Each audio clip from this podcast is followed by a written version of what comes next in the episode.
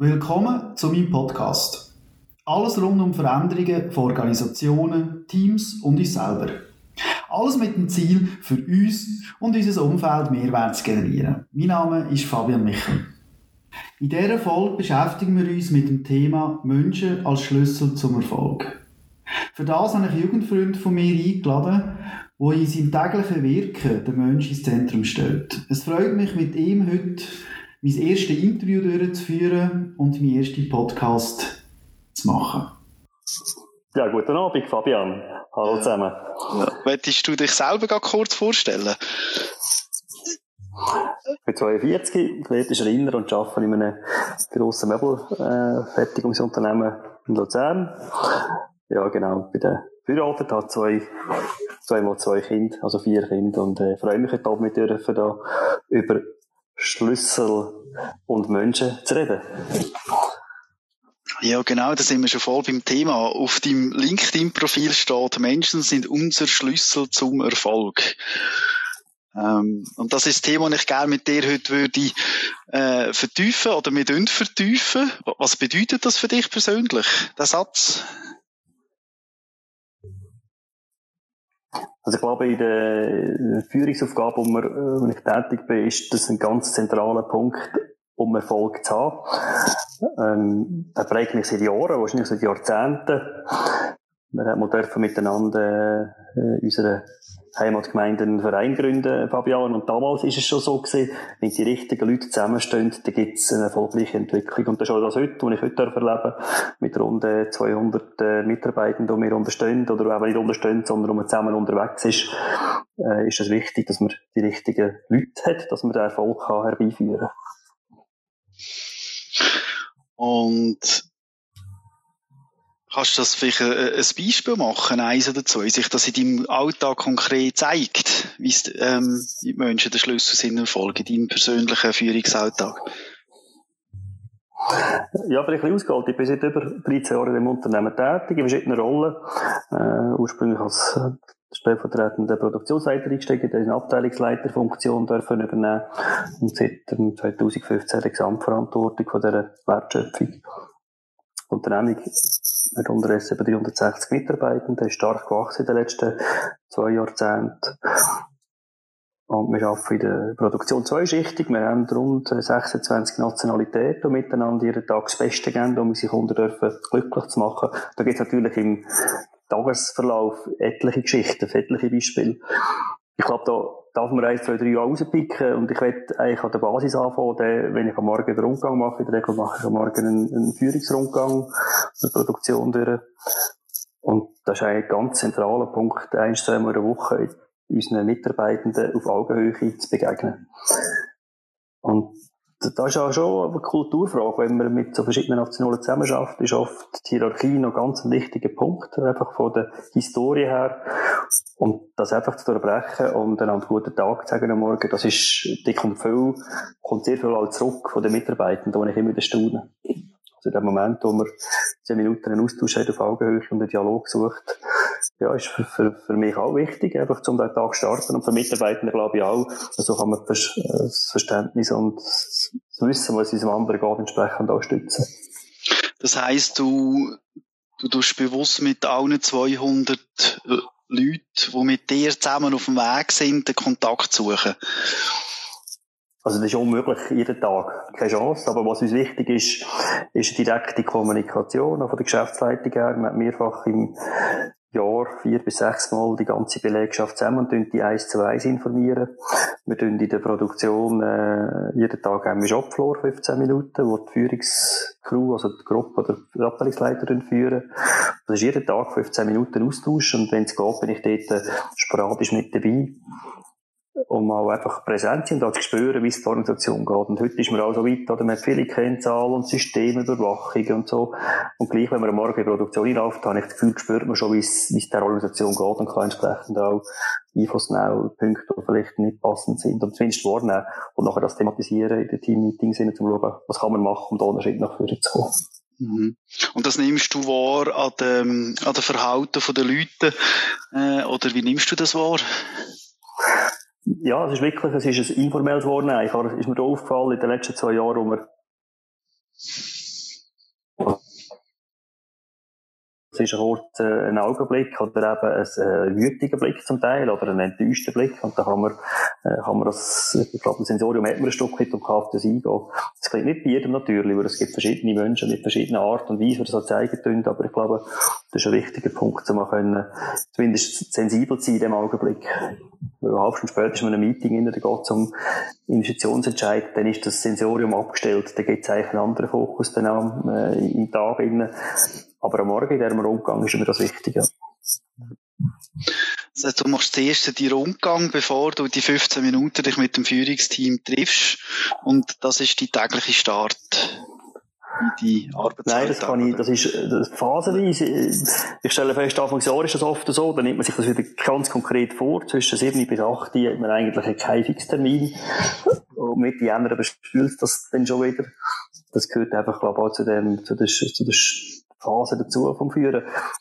Ähm, das kann mal durch den Nachmittag sein, es kann auch am Abend sein, nach einer Kundenführung, am Abend um halb zehn in der Rundgang, oft auch einen Samstagmorgen um halb sechs, wenn wir schon arbeiten, einfach kurz einen Rundgang zu machen. Das ist aber wichtig, dort geht es nicht darum, und das haben die Leute zum Anfang falsch verstanden, oder? Du musst kontrollieren, schauen, es geht, nein, es geht wirklich darum, den Bezug zu schaffen, Beziehung, Stütze in dem Augenblick und, und so können auf den Mitarbeiter einzugehen.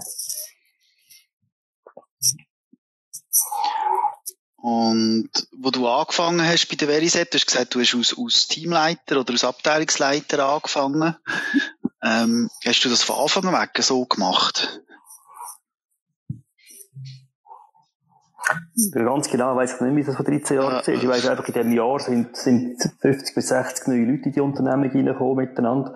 Ich bin einer von denen gesehen. Und äh, es war eine sehr grosse Unruhe mit verschiedene Problemstellungen. Das sind oft, was heisst Beispiel, ist, sie haben keine Apotheke gehabt, zum Beispiel, oder die Leute haben sich nicht können, ein Pflaster organisieren, weil sie, wenn sie die Finger irgendwie verletzt haben. Und das sind banale Probleme gesehen, aber die hat man müssen zuerst erkennen, wenn man anfängt, und dann muss man schauen, wie kann man die nachher so lösen, dass man sich nicht mehr selber muss darum bemühen. Und das heisst, man muss irgendwie herausfinden, wer von diesen Leuten äh, ist, ich mache jetzt das Beispiel Samariter, oder hat jetzt in dem Bereich eine Affinität, und ich stelle jetzt fest, dass die, die mich damals unterstützt haben, so die, die ersten Kontrollen aufzubauen und die Apotheken zu verteilen und die Anwohner zu kontrollieren, ob, sie, ob sie noch komplett ist. Äh, ja, es sind etliche heute Betriebssanität. Die haben sich können weiterbilden im Betrieb und haben sich können in den letzten Jahren noch eins bis zwei Ausbildungstage dann, äh, rausnehmen, um können für die anderen zur Verfügung zu stehen. Und das ist so ein, ein kleines Beispiel, was da jetzt passiert ist, oder? Oder auch zu entscheiden, nach drei, vier Wochen, wie die Führung ist, welche von diesen Personen, die temporär sind, übernimmt man jetzt in die Stammmannschaft und welche entlädt man nach der Saison. Das sind Fragestellungen, wo, wo man sehr bewusst muss und tut fällen, wo, ja, wo am Anfang sicher sehr stark auch, auch sehr hohe Dynamik gehabt Kannst du dich noch erinnern, wo du bist, wenn du sagst, mit all diesen vielen äh, Herausforderungen und, und, und die Unruhe, ähm, wie du priorisiert hast, was jetzt zuerst angehst, oder? Ja, ich glaube, der, der Führungsalltag besteht ja aus, äh, das ist ein Abteilungsleiter, sagt, aus, aus fortlaufenden Katastrophen, noch übertrieben gesagt. Also irgendetwas passiert immer und nicht erwartet tust. Katastrophen, das sind Ereignisse, das sind Eintritte, das sind Maschinenstillstände, Materialstillstände, man hat ein gemeinsames Ziel und ich glaube, das ist mal wichtig, man muss auch wissen, was ist überhaupt die Aufgabe, was ist überhaupt das Ziel und da rede ich jetzt vom, vom Operativen, von dem, was am Abend muss raus, vom Lastwagen muss sein, was der Kunde erwartet tut, das ist so eine Zielsetzung und die ist sehr offensichtlich, weil der Kunde reagiert sofort, wenn er etwas der Bekommt oder einen zwischenfindet. Das heisst, das wird ganz sicher ein grosser zentraler Fokus sein. Und dann stellt man ja fest, okay, jetzt hat man auf dem Weg zu dem Ziel hat man Störfaktoren, sagen wir jetzt Maschinenstillstand, und dann muss man ja mal herausfinden, wieso stehen denn die Maschinen, was haben denn die für ein Problem, dass die nicht produzieren. Ähm, schlussendlich ist es dann oft der Mensch, der Mitarbeiter, der sagt, du weißt, ich habe schon lange gesagt, der jemand ist kaputt, jetzt geht mir da auch, auch eine halbe Stunde ab. Und schon sind wir bei Menschen wieder, wo das erkennt, das Problem, aber irgendwie nicht die Fähigkeit hat, das Problem zu lösen. Jetzt stellt man fest, äh, die Instandhaltung besteht aus, äh, aus 150 Stellenprozent und die haben irgendwie 25 Maschinen zu führen. Ja, das geht irgendwie nicht auf, oder die Rechnung, wenn, der, wenn die Person keine Unterstützung hat. Das haben wir bereits zwei Menschen, oder? Der Mitarbeiter, der erkennt, der niemand geht kaputt und die Instandhalter ständig im Überlast ist. Und dann ist es in meinen Augen die Sache der Führung, dort Lösungen zu entwickeln, die sinnvoll sind. Ja, und das sind so Anfangsproblem gewesen und die ziehen sich bis heute auch durch, einfach auf einer anderen Stufe, dort die Organisation sich logischerweise entwickelt hat und heute sehr viel, äh, äußerst viel autonom, selbstständig kann und tut, ähm, lösen.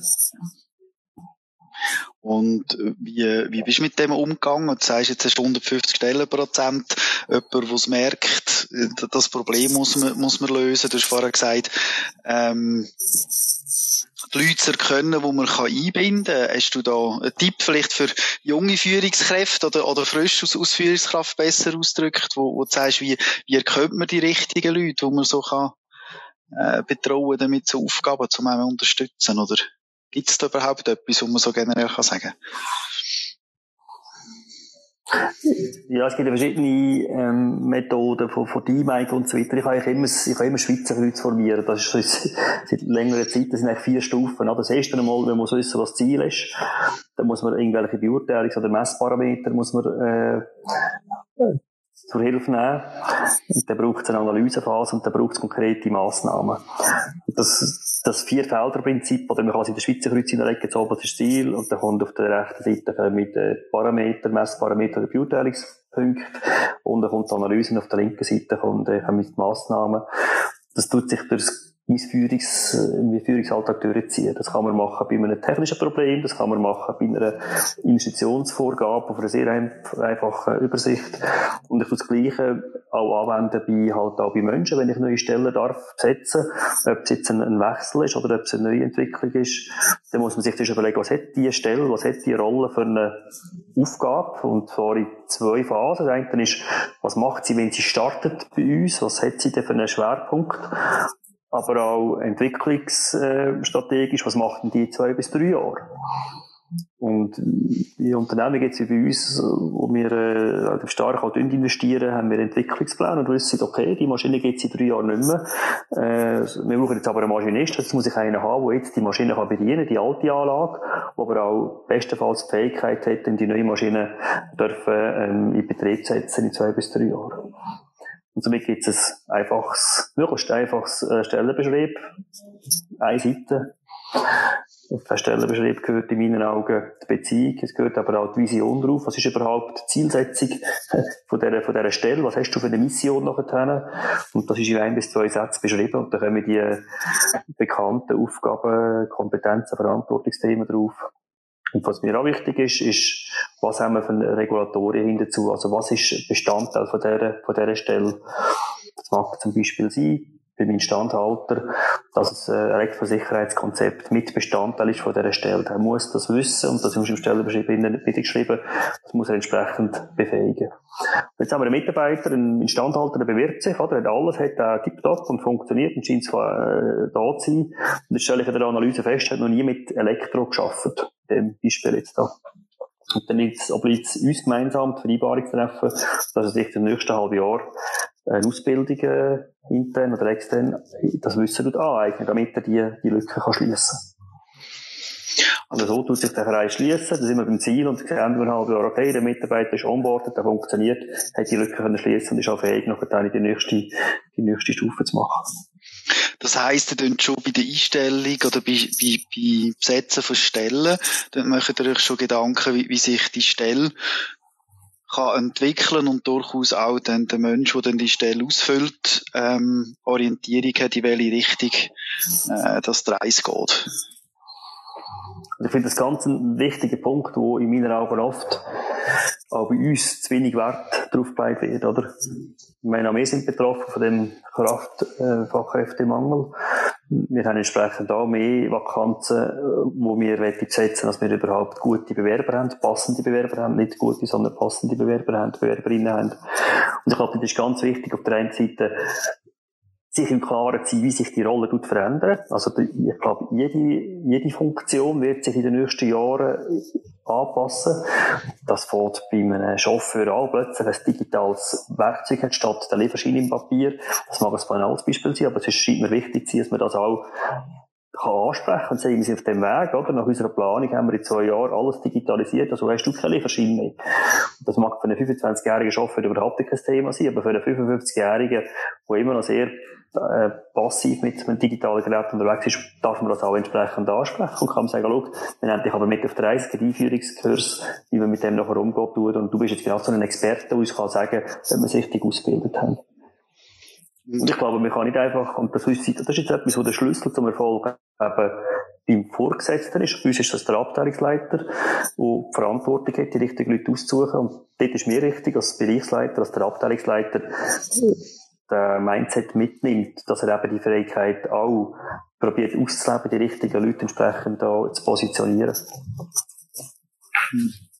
Und das heisst, du forderst von deinen Abteilungsleiter das ein, dass sie das regelmäßig machen, wo, wo sich Stellen hier entwickeln? Oder wenn möchtet ihr das, wenn, wenn ihr die, die Überlegungen, möchtet ihr das zyklisch oder wenn ihr etwas verändert? Oder kann man sich das vorstellen? Also ich muss vielleicht anders anfangen, oder? Durch das wir einen, einen, Strategieprozess haben, und der seit Jahren, ist der hierarchisch gesehen, früher, der ist top-down gesehen, vom Verwaltungsrat oben ab in die Struktur rein, ist auf fünf Jahre ausgelegt, hat man immer eine, Idee gehabt, wie das könnte aussehen, fünf Jahre. Und, äh, und da kommt jetzt auch ein, ein Generationenwechsel, der jetzt gerade, wo jetzt gerade vollzogen worden ist, kommt jetzt da zum Tragen, was ich äh, sehr positiv finde. Früher ist die Unternehmensstrategie vertraulich gesehen im Verwaltungsrat und im, äh, in der Geschäftsleitung, vielleicht einzelne Personen in der unteren Stufe, die spezielle Funktionen gegeben haben, den Zugang gehabt zu dieser Unternehmensstrategie. Das ist ein zehnseitiges Dokument gewesen, wo die, die Eckwerte immer geschrieben sind. Und jetzt die neue Führungsstruktur, die wir haben, mit dem, äh, mit der zweiten Generation von der Familie, äh, die hat jetzt auch ganz andere Führungswerkzeuge zugelassen, oder? Ist auch, ähm, nicht mit Pensionsalter, sondern um die 35 herum, 30, 35 herum. Und jetzt haben wir zum Beispiel statt einer Unternehmensstrategie, die auch absolut korrekt ist, haben wir ein Zielbild geschaffen. Und das Zielbild ist nicht irgendwie eine Doktorarbeit von einem, von einem Künstler, sondern wir haben eine Strategie, Tag 1 hat die Geschäftsleitung auf einem Flipchart ein Zielbild gezeichnet. Und das Zielbild, das ist jetzt in die ganze Organisation ausgetragen worden. Also mit Präsentationen, mit Meetings, eben mit Belegschaftsinformationen an den Shopfloors, hängt das Zielbild drauf. Was ist das Zielbild in fünf Jahren? Und dort oben ist ein Beispiel, äh, so ein Bild, Teilbild von dem gesamten Bild ist, wir wollen Fans gewinnen und Fans äh, entwickeln. Und da ist der Mitarbeitende gemeint, aber auch der Mensch, der das Produkt in Betrieb nimmt am Schluss, oder der Kunde als Fan gewinnen. Und der Fan, kann man sich ein bisschen das versetzen, wenn man als Fan unterwegs ist, ist man positiv eingestellt für das Unternehmen, dann ist man äh, emotional irgendwo gebunden für das Unternehmen, man setzt sich ein, man ist aber auch leidenschaftlich dabei, also emotional, leidenschaftlich, wenn es mal nicht funktioniert. Und äh, die Organisation muss dafür sorgen, dass die Fankurve gefüllt ist mit den richtigen Personen. Und das ist jetzt, gerade in den letzten Wochen, letzten zwei bis drei Monaten, ist jetzt das umgesetzt worden. Und jetzt, um deine Frage zu beantworten, der Mitarbeiter auf allen Stufen, also ob es jetzt ein Mitarbeiter, Gruppenleiter, ein Fachspitze, ein Abteilungsleiter ist, ein, ein, ein Kadermitglied von der weiteren Geschäftsleitung, hat das Zielbild vor sich und muss jetzt wieder überlegen, ja, was heisst das, das in meinem Bereich? Ob ich jetzt im Marketing arbeite, in der Entwicklung, ob ich im Service Kundendienst arbeite oder eben jetzt bei uns in der Wertschöpfung, in der Produktion wie schaffe ich jetzt die Fans ähm, zu entwickeln. Und das ist jetzt ein Punkt, den wir auch in der Produktionskader thematisieren. Was sind denn Schwach Schwachpunkte? Wieso schaffen wir heute die Fankurve nicht zu füllen? Und aber auch, was machen wir, wenn wir gute Leute haben, dass sie es nachher erhalten bleiben? Und dort kommt für mich, ich glaube, ungeachtet auch von der heutigen Funktion, die die Person inne hat, das kommt eine Karriereplanung. Und die Karriere kann sein, dass sie in den nächsten zehn Jahren dem Marktplatz ist aber äh, einen Teilbereich, Beispiel von der, äh, vom Lean-Management kann übernehmen oder einen Teilbereich von der Digitalisierung kann übernehmen. Also sich als Kern, äh, Kernaufgabe weitere Nebenstandbeine kann aufsetzen, um sich zu entwickeln. Und das gehört dann wiederum in Personalplanung rein, wo wir auf der einen Seite, wo die Verantwortung ist vom Abteilungsleiter, wo wir aber in dem Team, wo heute sechs Abteilungsleiter sind, regelmäßig synchronisieren und versuchen auszurichten, sagen, ah, ich habe da einen Mitarbeiter X, der will im Fall in die Richtung gehen und ich habe da eine Vakanz, ich kann die dort überführen und der Mitarbeiter Y, der jetzt gegangen ist, wir ersetzen mit einem neuen Mann oder neuen Frau, die für unser Unternehmen hier tun. Und ich werde manchmal gefragt an den Leuten so, und so um Führungsthemen geht, dass, dass es Leute gibt, die, die sich gar nicht entwickeln wollen. Also, Hast du die Erfahrung bei dir? Du sagst sehr viel auf Anfang weg, die Leute entwickeln. Ähm, habt ihr auch Leute, oder hast du auch Leute gehabt, die, die das gar nicht wollen, oder? Also ich bin auch als junge, als junge Führungskraft reingekommen und habe meine Theorien durchgeschafft gehabt. Und so Job Rotation, oder gesagt, kann ja nicht sein, dass ein Mitarbeiter seit 20 Jahren am gleichen Arbeitsplatz arbeitet. Und seit 20 Jahren macht die das Gleiche die tut diesen Möbel, tut die Gummipuffer einbohren und von Hand reindrücken. Das hat die Mitarbeiterin gemacht, 20 Jahre lang. Das sind, ich habe mal ausgerechnet, beim Jubiläum sind über 9 Millionen Gummipuffer gesehen, die die Mitarbeiterin eingesetzt hat. Und da habe ich gesagt, das kann ja nicht sein, oder? Das, du, du, das ist doch langweilig und das ist doch nicht erfüllend. Und sie hat mir dann klar gemacht, dass das sehr wohl erfüllend ist, dass das äh, ihr Job ist. Und da muss ich überhaupt ganz und gar nicht anlängen. Sie macht das mit einer sehr hohen äh, Dynamik. Und das hat man nicht gesehen, wenn man das beobachtet hat im Alltag. Die ist die in hat die Träge erschonen, die Person, wenn die dann bei uns, äh, ja, geschafft hat im Alltag. Und ich habe in der ersten Ferien herausgefunden, als ich in die Ferien gegangen ist, dass ich die gleiche Person mit zehn Männern muss ersetzen muss, die einfach die Geschwindigkeit und die Dynamik nicht eingebracht haben mit einer Person mit dieser Leistung. Und die Person hat sich tatsächlich seit, seit Jahren und Tagen an diesem Arbeitsplatz gestanden, ist so mit einer Bohrmaschine ein Loch gebohrt und den Gummipuffer eingesetzt, hat transparente Gummipuffer eingesetzt. Und irgendwann ist aber das Problem dann auftaucht, ähm, hat ursprünglich ein Sortiment gehabt, da hat es sechs verschiedene Schablonen gehabt, also man die Schablonen auf das Brett drauf rauf und tut am richtigen Loch ein Loch bohren und den Gummipuffer rein tun. Und mit der Sortimentsentwicklung von unserem Kundenanspruch sind es glaube am Schluss über 40 verschiedene Schablonen gewesen. Das heisst, die Mitarbeiter gar nicht mehr können alle Produkte effizient herstellen. Die hat sich mit diesen Schablonen, über die verschiedene Höhen gehen, verschiedene Vorbilder, hat sich äh, äh, ja, ineffizient entwickelt. Und dann haben wir entschieden, wir eine CNC-Maschine zu, wo das, äh, wo die, die Türli oder die Fronten herstellen nachher. Und dann habe ich dem Projektleiter gesagt, schau, Projektleiter, du bist fähig, ein 200.000 Franken Projekt zu führen.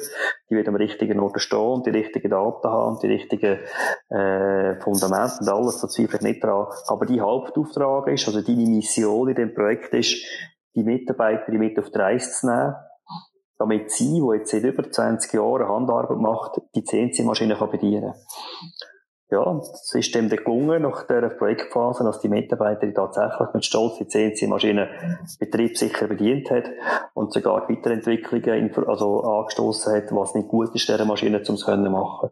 Und das ist so ein Beispiel, das ich auch den Kunden oft zeige, aus unserem Leben, aus unserem Leben raus, in unserem Unternehmen, wo einfach auch zeigt, wenn wir ich glaube, wenn man die nötige Sensibilität, aber auch die richtigen Leute hat, also der Projektleiter hat die Aufgabe ernst genommen und die Mitarbeiterin hat Vorbereitung gehabt, die ist nicht von einem Tag auf den anderen die CNC-Maschine eingesetzt worden, sondern ich hatte Zeit gehabt, zum Überlegen, sich in das Thema einzugehen.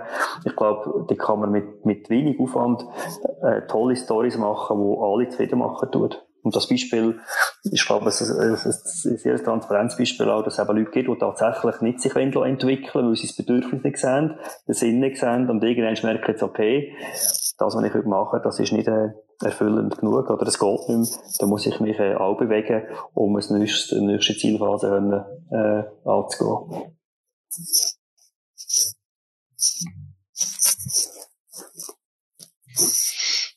Das ist ein wunderschönes Beispiel und, und, man merkt die Freude an, mit Menschen zu arbeiten.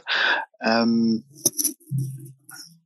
Du hast viel angesprochen, wie ihr den Strategieprozess macht, äh, die Struktur, wie, wie, wie ihr dünnt, ähm, äh, Stellen besetzen und so auch den, den Menschen ins Zentrum stellen. Ähm,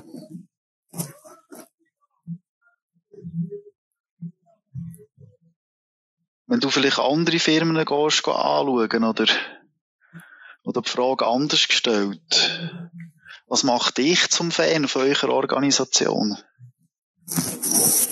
Ja, die Frage habe ich mir noch nicht manchmal gestellt. Das ist eine gute Frage. Ja. Das ist schon äh, eine Rahmenbedingung, die ich habe. Ähm, ich wohne wenige Minuten von dem Betrieb weg. Also ich habe eine bewusste Distanz mit dem Melo, aber ich bin nicht im Betrieb selber.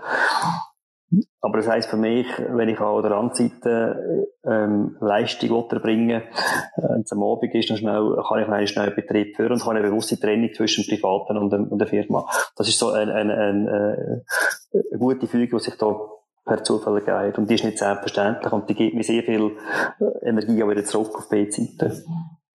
Und da glaube ich halt schon, es sind sehr viele, sehr gute Mitarbeitende im Betrieb. Und wenn ich jetzt ein bisschen von, von Teams rede, ähm, es gibt Kolleginnen und Kollegen, mit denen bin ich seit 13 Jahren sehr eng äh, unterwegs, vor allem betrieblich. Wir haben wenig äh, Sachen, die wir ausser, ausserbetrieblich machen.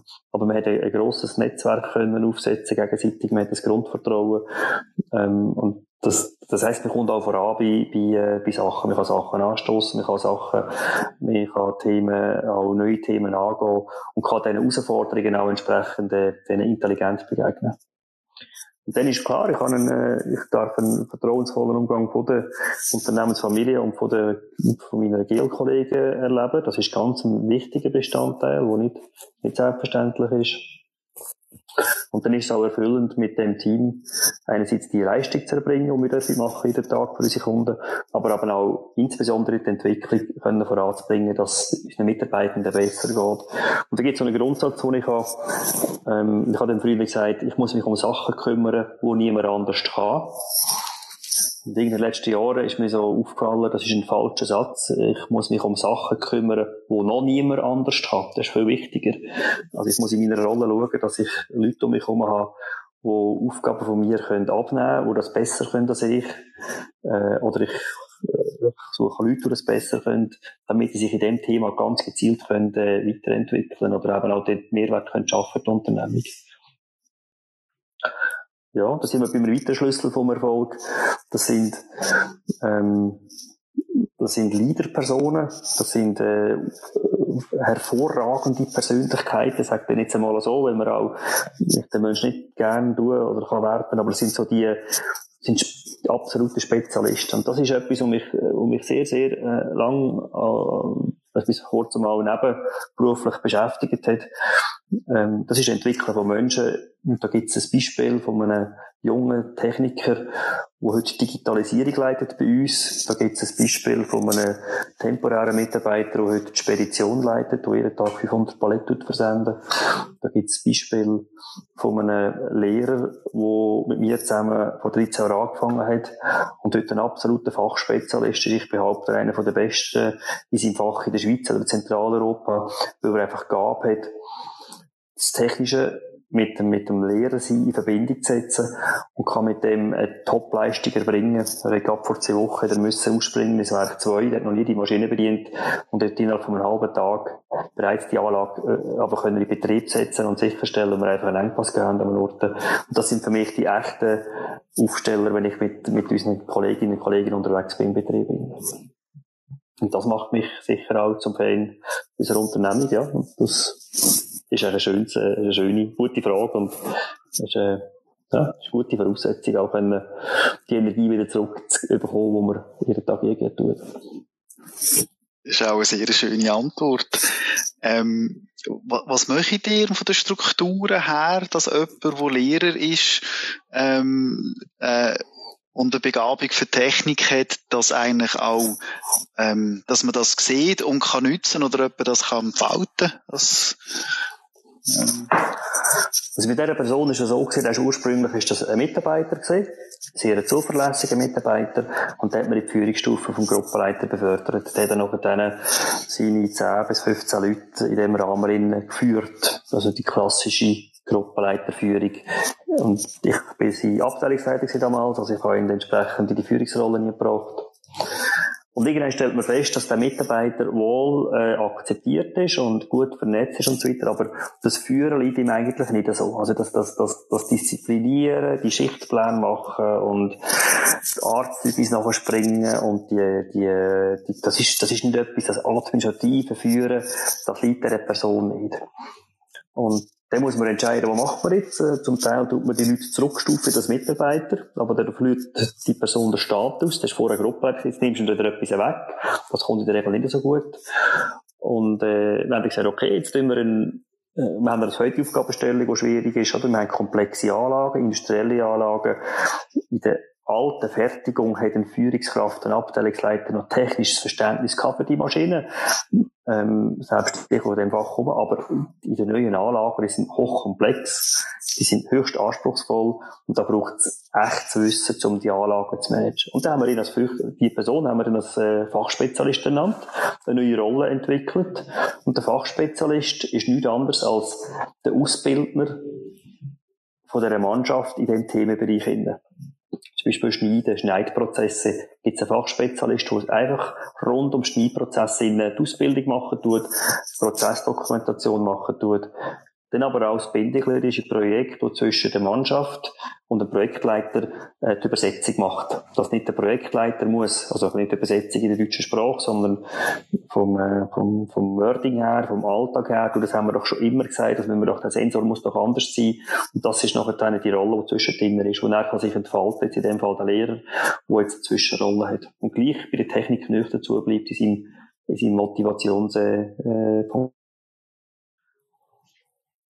und hast du alle Mitarbeiter in den letzten 14 Jahren können auf dieser Reise mitnehmen, wo wir da unterwegs sind als Organisation?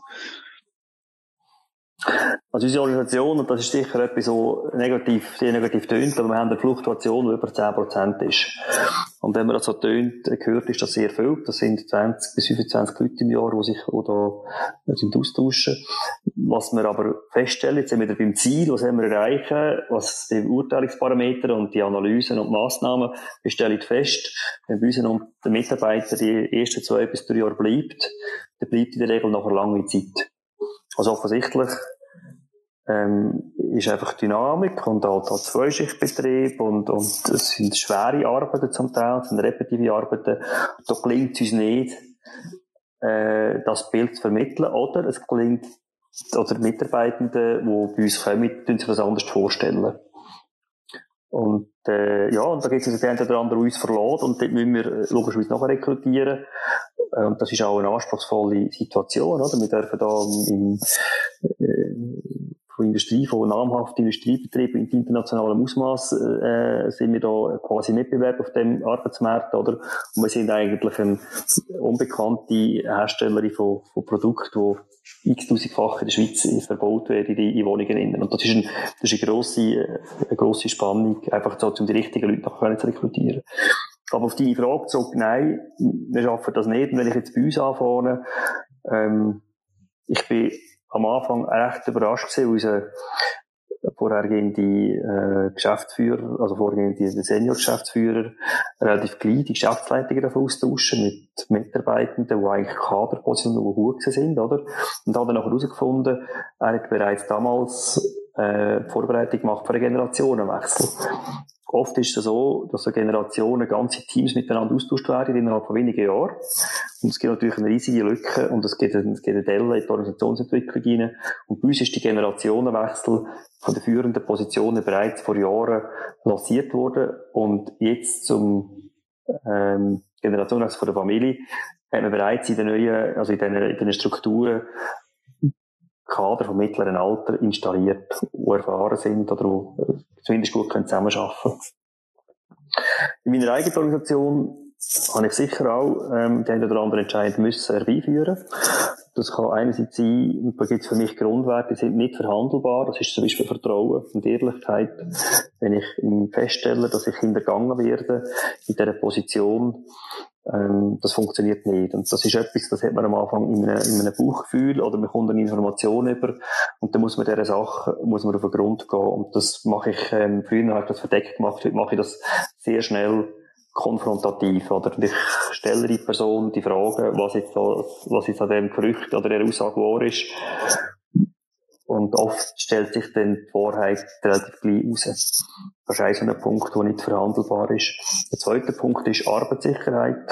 Wenn eine Kaderperson absichtlich oder mutmaßlich Verantwortung wahrnimmt, äh, Anlagensicherheit zu machen. Also wenn es zulässt, Manipulationen Anlagen ähm, zu machen, dann ist das ein absolutes No-Go, das nicht akzeptierbar ist.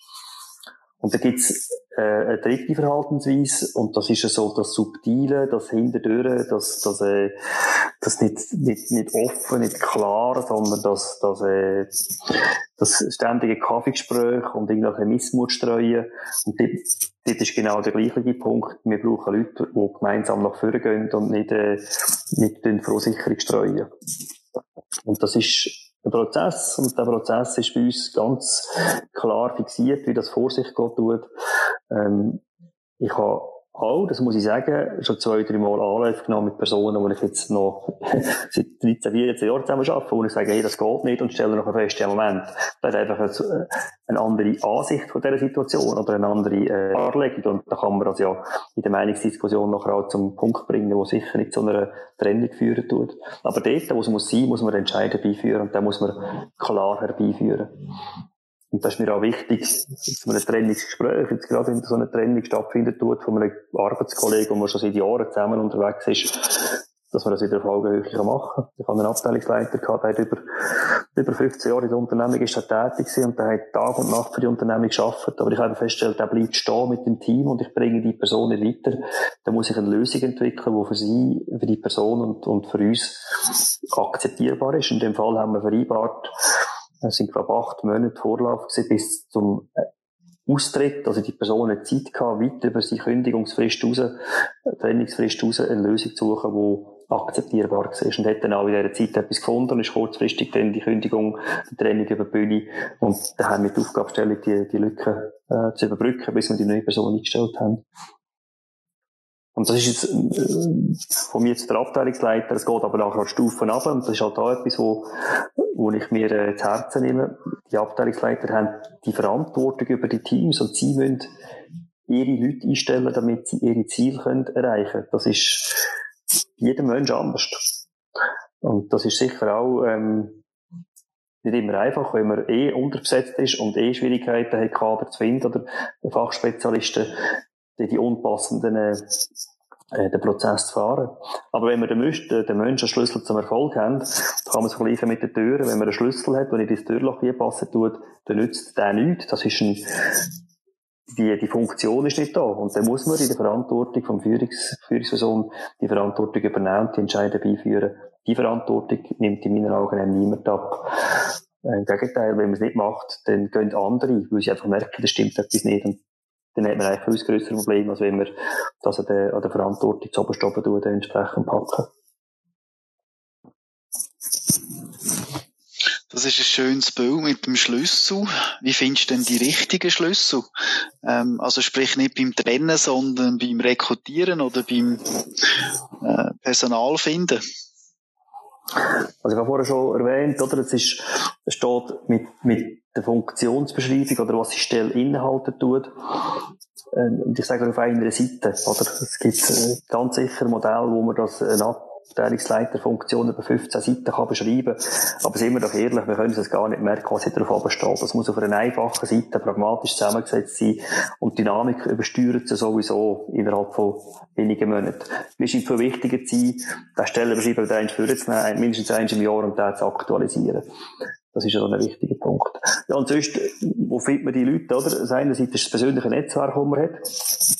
Ähm, da habe ich aber auch einen Grundsatz, und ich sage, ich würde nie eine befreundete Person oder eine sehr bekannte Person ins Unternehmen in meine Rolle, also unter meine Rollen unterstellen.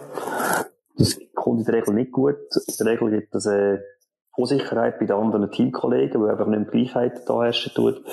Aber es gibt ja verschiedene Beispiele, oder? Man ist im, im Netzwerk, im Unternehmensnetzwerk unterwegs. Wir können vielleicht von einem anderen Produktionschef, dass er einen Abgang hat und ich aktuell eine Stelle umsetzen, da kann man Druck schlagen.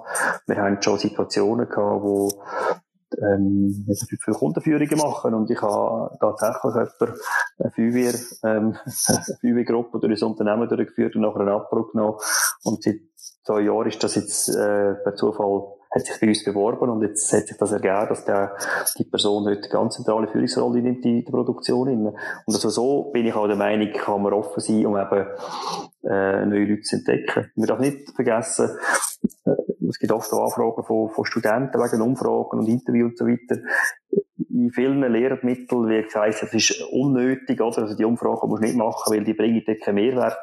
Und ich sage, genau dort gibt es ja eine Chance, in einem Publikum einen Zugang zu schaffen, wo wieder umgedreht wird, oder? Wenn die Person das Unternehmen als attraktiv und als spannend eben als, als Fan kann wahrnehmen, dann kann das durchaus ein, ein Kreisbewegung geben, um wieder neue, neue Leute äh, dort zu entwickeln. Das ist nicht erwiesen, aber ich bin überzeugt, dass es positiv ist, wenn man bei, bei solchen Eigenschaften auch die Zeit nehmen, so anfragen und die schnell entsprechend durchführen. Und du hast ja deine eigenen Beispiele, dass du so schon Leute, einige Leute so gefunden hast über deine, über dein Netzwerk. Ja, es ist immer auch, äh, wie sie den findet, das ist immer die Frage, oder? Wie viele Bewerbung schaut man durch, um so eine Stelle zu besetzen, die nachher dann 45 Leute äh, führen? Das ist eine ganz schwierige Frage, oder? Das sind nicht mit drei Dossiers, manchmal geht es mit 30, 40 Dossiers. Und ich sage einfach, wir müssen hier A-Personen haben, A-Mitarbeitende. Und können nicht einfach, nicht einfach jetzt die Notlösung haben, oder? Weil die Notlösung, die Notlösung ist gut, wenn man bei Menschen erkennen kann, dass sich die Person kann oder entwickeln. Dann ist das perfekt. Dann kann man auch die Zeit nehmen und sagen, okay, wir geben dieser Person jetzt anderthalb Jahre Zeit, um in die Rolle reinzuwachsen. Das ist absolut, wenn man die, wenn man die Ressourcen hat dazu, um das zu flankieren, dann ist das absolut gut, oder? Das braucht aber äh, das Commitment von den unterstellten Führungskräften, das braucht das von den Arbeitskollegen, schlussendlich auch das jetzt von uns, von mir persönlich jetzt, wenn ich so eine Kaderperson, eine junge Kaderperson einstelle. Aber es ist auch, äh, ja, wenn, wenn die Person nicht passen tut, die führt zu mehr Unruhe und zu Unsicherheit. Und äh, ja, da sollten wir dafür sorgen, dass wir die richtigen Leute können an Bord holen Ich habe jetzt viel bei dir gehört, ähm, Leute entwickeln, Raum für entwickeln, Vertrauen zu haben, Mut zu haben. Ähm, wie mache ich das aus, aus ganzer Organisation? Das ist auch eine, ist auch spannende, eine sehr spannende Frage. Ähm, die Organisation, äh, ich glaube, zu oben besteht auch, dass wir im, im, äh, um so ein Beispiel zu nennen, in, der, in unserer alten Welt, in der alten Struktur, haben wir viermal im Jahr eine EGL-Sitzung gehabt, Arbeitsausteilungssitzung vom 1 bis am Abend um 5, halb bis 6. Und das ist so die Hauptplattform gewesen, wo man sich in der erweiterten Geschäftsleitung getroffen hat. Dort drinnen ist äh, von Finanzen und Entwicklung und Produktion und Verkauf über Marketing, über Qualitätssicherung, da sind die, die Leitungspersonen sind die zusammengefasst. Und jetzt die neue Struktur, seit Anfang des Jahres haben wir immer am Dienstagmorgen zwischen 8 und 9 einen, einen Führungsaustausch, wo man sich trifft informell, also da gibt es keine offizielle Agenda, gibt es so eine, eine einfache, aber man kann grundsätzlich äh, Themen einbringen, spontan, und man hat innerhalb von einer Woche, in der Regel hat man zu dem Thema eine Antwort oder eine Einschätzung oder eine Rückmeldung und kommt so entsprechend schnell voran.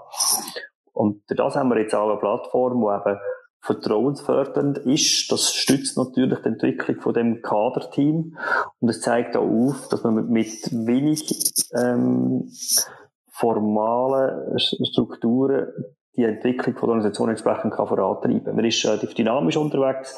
Man kann dem auch äh, angehaucht agil sagen. Ich bin da in der zurückhaltend mit dem Wort, weil ich bin nach wie vor der Meinung, es braucht klare Strukturen. Ähm, und ich habe das andere noch nicht erfolgreich wirklich erlebt, muss ich auch sagen. Oder die, die, die, die klare Strukturen, gerade im Produktionsunternehmen, die sind halt einfach in den letzten Jahren, Jahrzehnten erprobt gewesen. Und so tun wir Stück für Stück ähm, versuchen, die Vertrauensform weiterzugeben. Weiter so ein Punkt ist zum Beispiel Du-Kultur einführen. Und das kann sich jeder vorstellen, dass man im Unternehmen per Du ist miteinander. Das ist noch spannend. Aber man kann sich fast nicht vorstellen, einen neuen Bewerber per Du anzusprechen beim Empfang und wenn man ihn begrüßen. Das ist ein Moment lang, wo immer noch verzaubert ist. Wenn du dem Herrn Müller, äh, Grüezi Mark sagst, der schaut er zuerst an, versteht die Welt nicht, sucht die schnell etwas schon gefunden. Nein, wir sind hier in der Du-Kultur, wir fangen gerade per Start miteinander an. Und was ich aber feststelle, in den Bewerbungsgesprächen, die ich jetzt letzte Zeit führe, das gibt ganz eine andere Dynamik von dem Gespräch, ganz auf einer anderen Ebene. Und das, ist, das sind tolle Entwicklungsschritte, die die Organisation vorgibt, ähm, wo wo so auch ähm, die Stärke vom Unternehmen kann in den Vordergrund rücken, also miteinander unterwegs sind.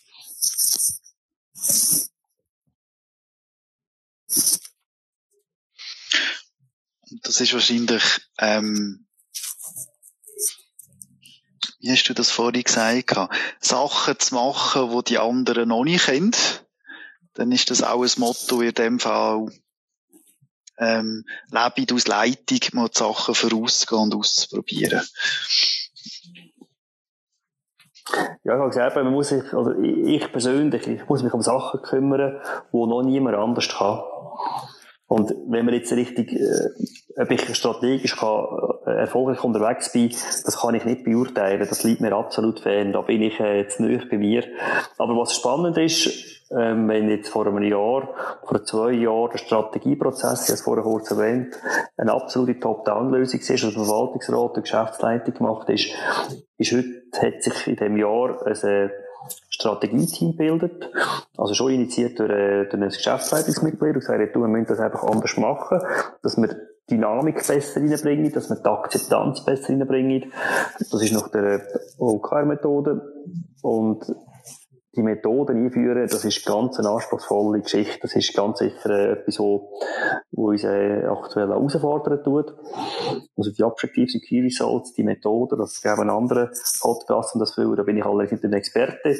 Da gibt's, äh, da gibt's ganz viele Experten, die da in der Welt tummeln.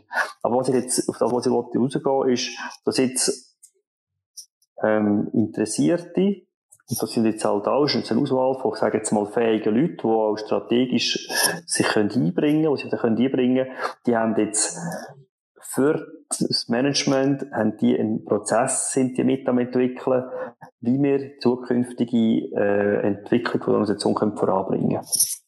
Um ein Beispiel zu nennen, haben wir jetzt äh, am Strategietag es sind zwei, zwei Tage in der Regel. Ein Tag eine Geschäftsleitung gehabt, der nach der SWOT-Analyse ein Gesamtbild gemacht hat, hat es vorhin erklärt.